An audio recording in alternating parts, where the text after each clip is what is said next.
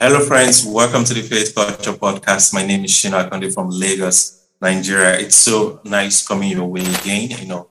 And today I have, you know, an interesting conversation with, that I'm going to be sharing with you. Uh, it's with Michael Martinez, you know, all the way from Ontario, California. He's going to be sharing with us, you know, his journey, you know, of being a gay, you know, to coming to know Jesus Christ. You know, that is such an inspiring story that I believe you don't want to miss. So please stay tuned as, um, you know, as I welcome my guest, uh, Michael Martinez, to the show today.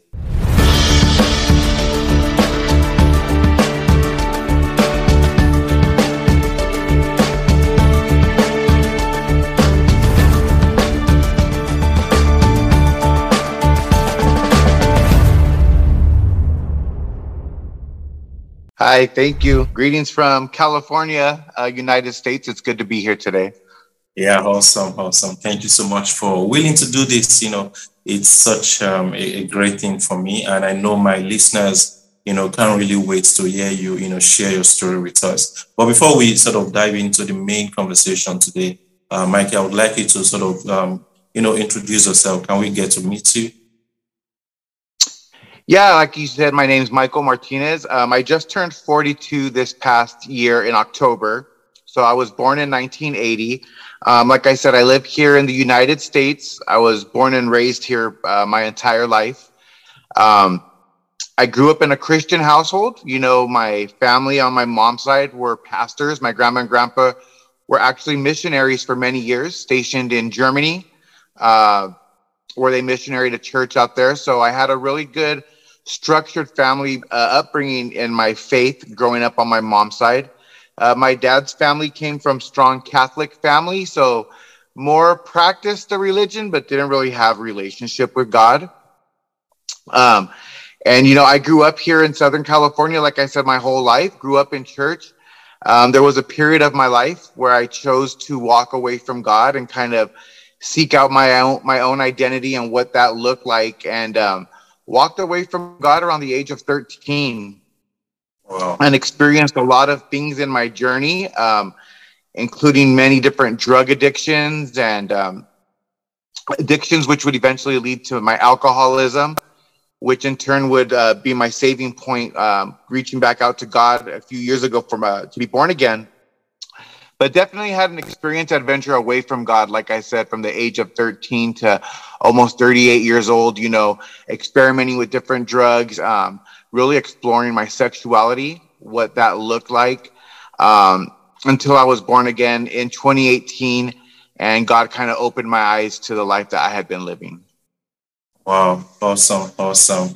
I mean, your story is just a very good example of the fact that there's no one that God cannot save. No matter how, you know, how far you probably would have gone into sin, you know, the hands of God are so, you know, wide enough, are so big enough, you know, to save, you know, to save, um, to save you. Um, and thank you for sharing your story, you know, with us, um, Michael. But uh, I'm very much interested in how you sort of, you know, I know we're going to talk about how you, you know, uh, you know, how you ventured into the world of LGBTQ you know, right. But but before, okay, well, maybe before we sort of ask, I mean, I ask my other question. I think I, I would love to hear you share with us. You know, how, how did you get to go into that? I mean, how, how did that come about?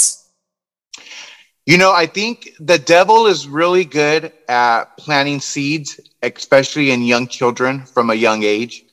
So, um, growing up in my family, I look back and I evaluate, you know, the people that were close to me growing up that were there for me uh, spiritually. And it was predominantly women. I had my mom, my aunt, my sister, some female cousins.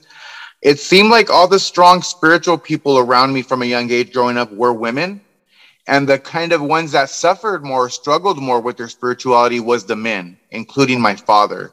You know, I mentioned my grandma and my grandpa on my mom's side were missionaries, but outside of my grandpa, who was the pastor, I didn't really have a lot of strong spiritual males to look up to when I was a young kid.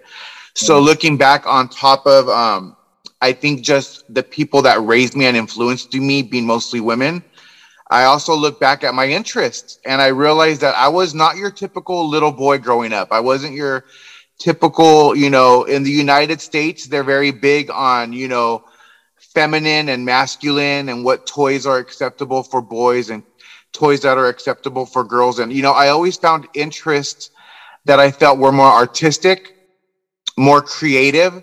You know, I wasn't into the sports and all your other typical gender roles for boys but I was very much into the creative stuff and the stuff that I saw my female cousins that were interested in. So I really look back and I believe that the devil did a young, a good job at a young age just to plant seeds in my head that I was different than the rest of the boys, that I didn't do things that the rest of the boys did. Um, on top of that, a big aspect of you know my mind perception and my mind growing up was exposure to uh, pornography at a very young age. You know, I shared that my dad really didn't follow Christ when I was growing up, and my dad had a problem with sex and pornography. And um, I found some of his videos and magazines growing up. And I think that exposure to pornography also at a young age gave me really unrealistic views of what intimacy with women looked like. And it showed me that men were pigs and men were dirty and men deserved to be treated dirty because you know they like to watch those type of things. So um, i really noticed looking back um, at a lot of seeds i think the devil used from a young age to start planting those seeds that i was different. I wasn't like the rest of the boys. You know i wasn't your typical male or i wasn't interested in sports. And the devil really used those lies from a young age to pervert it and start making me think that you know maybe i was gay because i wasn't like the rest of the boys. Hmm um, so the corrupting influence of you know of the enemy. But then um, you know, Michael, from your story, you know, at the very at the very young age of thirteen, you know, that, was when you sort of like strayed into, you know, um, you know, seeking um, you know, an identity of of, um, of some of these sorts, right? But you know, I mean, you grew up in the church, and yeah, from your story, you know, your father wasn't, you know, wasn't a Christian and stuff like that well, you know, was the church not sort of like supportive in help in helping to you know to mold you or to sort of give you some sort of direction or help you? I mean, did you at some point even share your struggles with the church, you know, stuff like that? You know, so as I started getting older, around the age of 10 or 11, um, so I also look back and I realized I had low self esteem as a little boy. So low mm-hmm. self esteem and rejection from um, young girls also kind of had me inward put my feelings towards men because you know i was interested in girls when i was younger when i was a little boy. But like i told you watching all the videos and the pornography had me thinking really um, abnormal thoughts of what i should be doing with these girls. So that on top of the rejection with women um, i had an experience with um, an older boy when i was younger. And this boy um, me and him messed around sexually and um, what I got from that experience from this older boy was the sense of feeling wanted, feeling desired, feeling loved, like someone wanted me. And I think growing up, um, I really desired that, that affection from another man. You know, I didn't get it from my dad growing up. I didn't have a lot of strong men. So I noticed around the age of 10, 11, 12, I started having these feelings towards um, other men. And yeah, there was a time where, you know, I grew up in my church. So I had known my pastor at that age now for about 12 years old. I was born into that church. And um, my mom knew that I had an encounter that we needed to talk to the pastor about. So I did go and see the count the pastor for counseling. And it was really hard for me to be open and honest with him. Um, and I feel like it was a big weight relieved off my chest once I told him the thoughts I had been experienced. But looking back, to be honest, I wasn't completely honest with him in the desires that I had. And I kind of shifted the blame onto another younger kid in the church. So um, those counseling uh, sessions with the pastor didn't last long. You know, he kind of blamed my dad for not being there for me growing up. And that was it. It was kind of swept under the rug. It's something that we really didn't talk about at that age. And that was the age, like I said, around 13, when I, I'm at that age where my mom really can't force me to go to church and I made the decision to stop going to church. And um, I found a community of people that were my age, young teenagers, and they were going to these um, Los Angeles, LA underground parties back during that time, uh, which had a world with uh, LGBTQ subculture. And uh, me walking away from God and exploring these parties really helped me um, turn on a light switch. It ignited something different in my sexuality that hadn't been ignited before.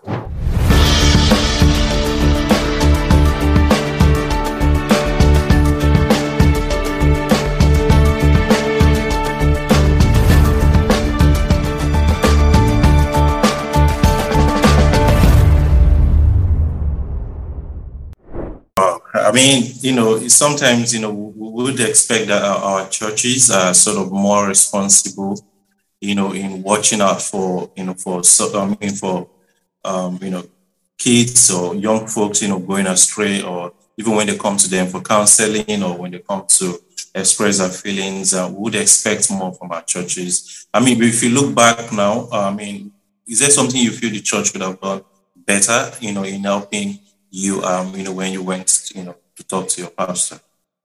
You know, I, I think it's the same advice I can give to churches now. I think churches need to talk about this issue more in the church. And I mm. think we need to we need to have discussions that are centered around the love of God and not condemning individuals. Um, it's hard, like as a believer now, we can talk and we know that it's a sin, right? That living homosexual lifestyle is a sin. But to someone that's in that lifestyle that doesn't know God yet, for for us to come at them and just tell them that their life is a sin, I feel like the church needs to do a better job at showing them the love of Christ first and really loving them into relationship with Jesus Christ. Um, and that I think would have helped with me. I think if my church growing up had more conversations on what um, same sex attraction looks like or people that struggle with these thoughts and desires and you know, e- equipped the church with community groups or tools or resources on how to fight this temptation, I think it would have helped me out growing up. You know, yeah. we see a lot of offer for churches with drug addictions and people that have, you know, marital problems. There's a lot of marital counseling groups and but we don't see really too many support groups in churches for people that have this. So that's um part of you know where i'm at today is trying to bring awareness and get churches you know to be conscious and mindful and offer support for their congregation. I mean great stuff really great stuff. And i mean if you are listening to this conversation and you um you know you're a pastor of a church or you work in a church or something i mean you just heard from michael. It's just important that we have some sort of support system in the church. We, we also have you know we also need to talk about these things you know, and also avoid the blame game. You know, I mean, really, the church can just sort of um, sit at the back and just allow things happen in, you know, in our various assemblies. We must um, be more responsible, you know, talk about, I mean, and I love the fact that, you know, Michael came out straight talking about the fact that, you know, homosexuality is a sin. We can't sugarcoat that. But I mean, if you are not going to, you know, talk to people in your church, you don't have to come in a condemnatory manner, you know you have to show them the love of God. That is very, very important. And uh, I mean, we must also avoid the stereotyping. We must let people know that God loves them and God is willing to save them, you know, even in that state where they are in. Um, thank you so much, Michael. And I hope that anyone listening, you know, is taking um, important notes of this um, conversation. All right. mm-hmm. Um, I'm going to be talking to you also again uh, about, um, you know, the, the, the sort of you know, you, you spent close to 24 years, am I correct? Correct, from the age of 13 to 37. Wow, from the age of 13 to yeah to 37, that is uh, about 24 years, right? And uh, you know, in, in, all of these years, you know, uh, uh did you? Okay, I, I just needed to sort of like share with me. Were you sort of definite about the identity you you had as an you know, as um, you know, as um, as a person, or were you struggling? Were you having a double mind, or were you just like completely sold out to the fact that oh, you know, this is who I am? Uh, I, I, mean, so what was it like with you know twenty four years? Yeah, you know, different ages. It was different emotions, different. um different results in different seasons. So, you know, when I was real young, 14, 15, 16 dealing with these, it was this is something new in me. This is something I don't know about. I want to explore this. Um, but still in the back of my mind, being raised in church, knowing that it was wrong, but still wondering, hey, even if it's wrong, is this an identity for me? Is this something that's going to be my identity? You know, I had moments where um, I lied to myself and I told myself, you know, uh, God knows I'm a good person. You know, if I were to die and go before God, who knows? Maybe I'll get into heaven. You know, I think I lied to myself a lot of times trying to believe the lie, which I knew once again in the back of my head. Um, I had moments where I cried out to God many times and I asked God, why did you give me this desire? I don't want this. You know, a lot of people say, oh, um, it's a choice and it's a choice to act it out, but to have those struggles in your head, it's, I never chose that, you know, and I asked God many times why he wouldn't just take that away. Um, but I think throughout my whole 24 years, one thing I never had, and I share that with my family, was I never had peace. And that's one thing that I knew was missing from my life. Um, that I lied and I would say I'm doing okay, but I knew deep down inside that I didn't have that peace of God. Something was missing. And when I finally got born again, I realized that that peace that was missing was a peace that only God gives us when we're walking with Him and when we're saved. So, um, yeah, I had moments where I tried to tell myself I was going to die this way, and um, but like I said, at the end of the day, I was missing the peace of God, which I really desired and I really was searching for at the end of it.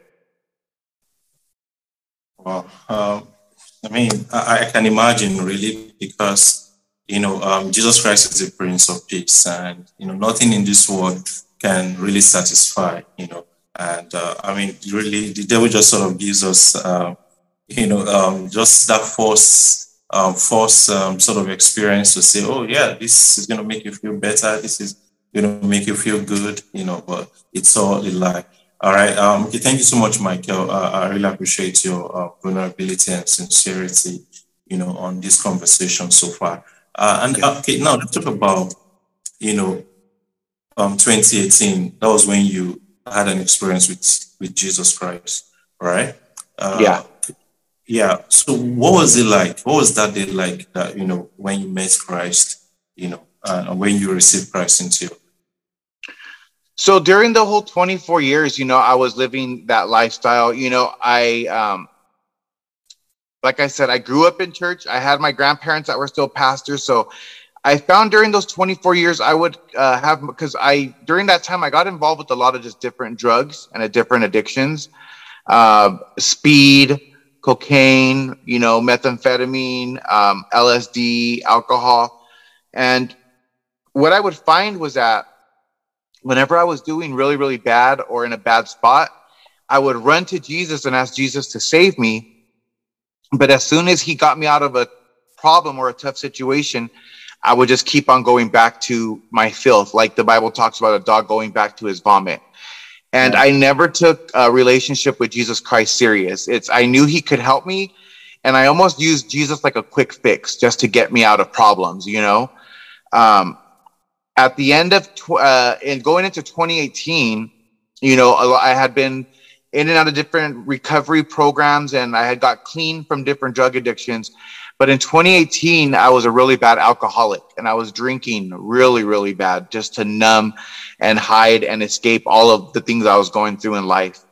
And um, in 2018, I reached a point where I was at my bottom. You know, I had a lot of things going against me. I was about to lose my job. Uh, I was about to lose some relationships, some family relationships, um, um, some of my belongings. I was about to, I was just in a really bad place because of where the drinking had got me. And I wasn't trying to change my sexuality. You know, at that point in 2018, I was okay with my sexuality living as a gay man.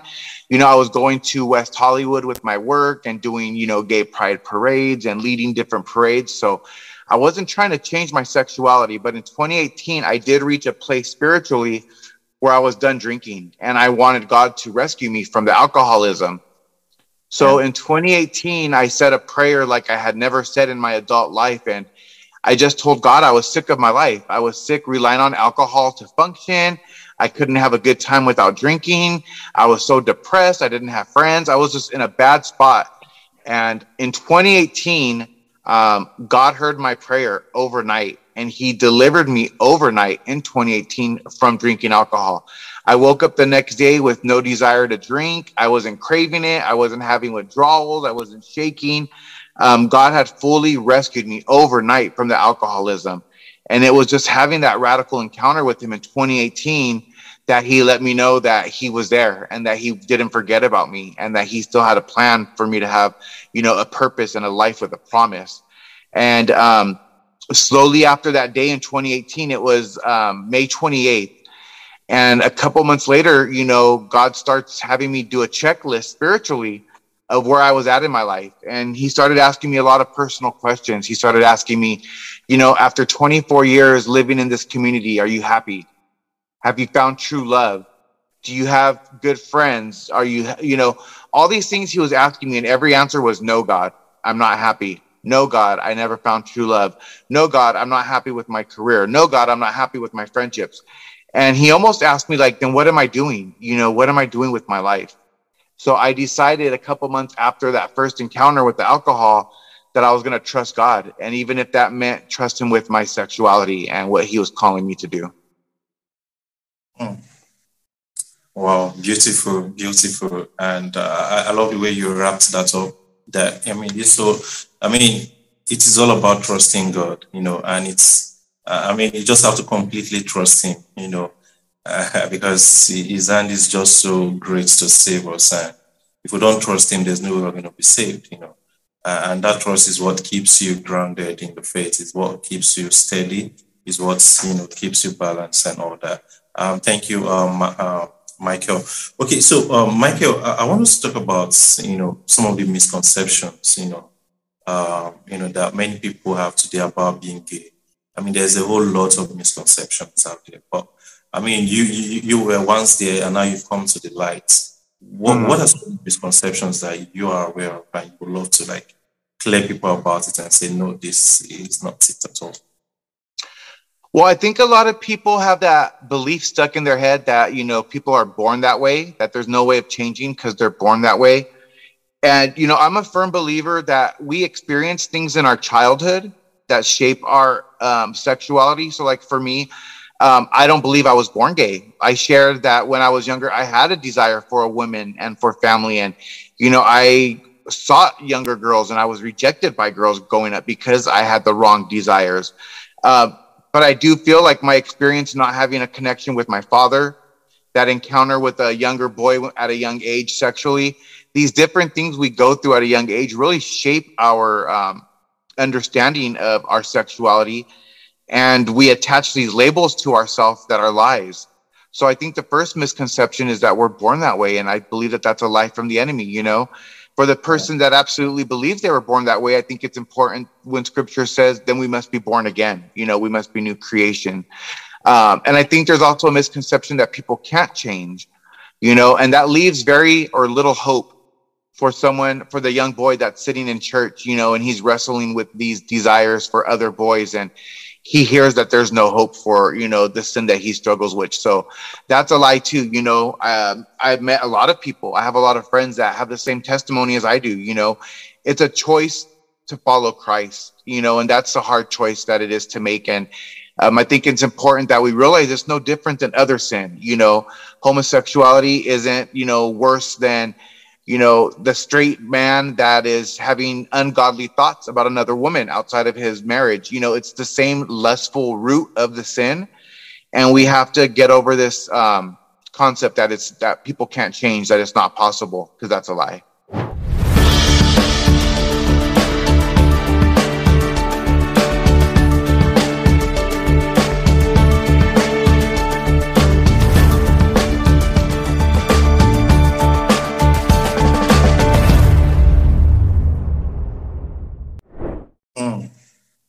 So much, um, Michael. That is absolutely insightful. Uh, and, and, and, I mean, because I was going to ask you that, that um, you know, the question about the fact that is it true? I mean, many people, there's this misconception that people say um, that okay, you, you know, some people are born gay. And I love that.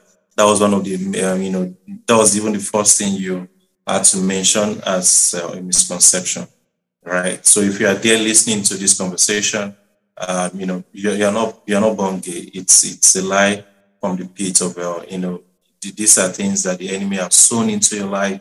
You know, just to sort of cause you, just to sort of destroy you, right? And it's something you can come out of. You know, Michael's testimony is it's one that should give you hope, right? If you uh, if you are someone listening and you know you are struggling with homosexuality or you know or or even any sin at all, really, just like uh, Michael said, the sin of homosexualism is is not is not different from every other sin. All as or, I mean sins as uh, whatever you know sins are just you know there are any any ungodliness is a sin, right? That's what I'm going to say. And and Jesus Christ is is is just there to of you know save you, right? So you might say, oh, yours is not you're not practicing homosexualism, but uh, homosexuality it could be something else, and Jesus still wants to still wants to save you, right? Yeah. Okay. So um, Michael, yeah, as we begin to wrap this all up, uh, I'm just going to ask you, um, how were you able to sort of build um, strength build comfort or build, um, you know, some sort of solidity, you know, after you gave your life to Christ. Because I know, you know, it's, it, I don't think it was easy, you know, after you um, gave your life to Christ. I know uh, many people would have turned their back, uh, you know, um, at, I mean, some of your friends, you know, in, you know, who were doing some of the things you, you were doing, they would have been surprised and they would have probably tried to lure you again, you know, and even the community, you know, because I know the gay community, you know, they have a whole lot of support, you know, for members of that community. And, you know, losing all of that support and trying to find your feet and, you know, serve God and remain, you know, uh, and, you know, and, you know, seek your identity in Christ. How were you able to do all of that, you know, um, you know, you know ever since? Yeah.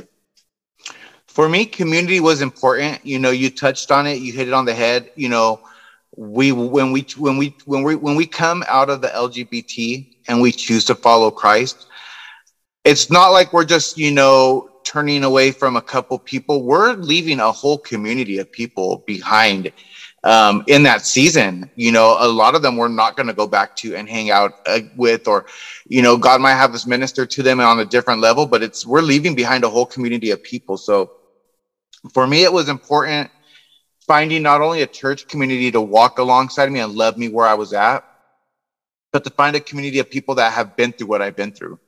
And so I've been able to find other support groups like Freedom March, um, Fearless Identity, different other groups that, you know, it's individuals that are walking out of the LGBTQ and really making friendships with people that understand what I've been through. Community was important. And then also just doing what it takes to get closer to God. So understanding that it's not a big LGBTQ issue, it's a less issue, it's an identity issue. And the only way for me to um, solidify my identity in Christ is to grow closer with Him. So it's important for me that I stay in my word daily, you know. Um, I stay in praise and worship, you know, I stay going to church and staying connected.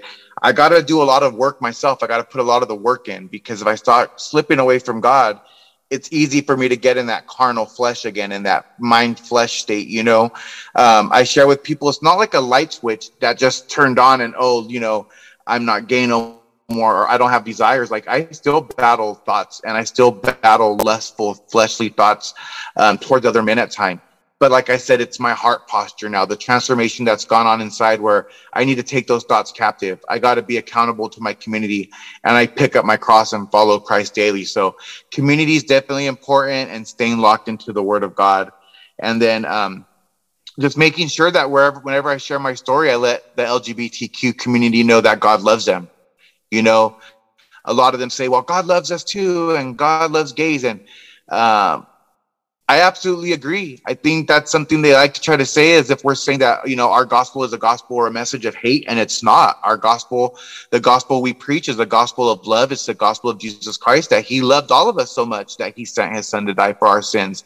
Um, but we need to repent and turn from our sins and make godly choices. So, um, me being accountable and me, you know, being repentful towards God when I do make mistakes is also important for me in my walk and staying um, on on this walk with Christ.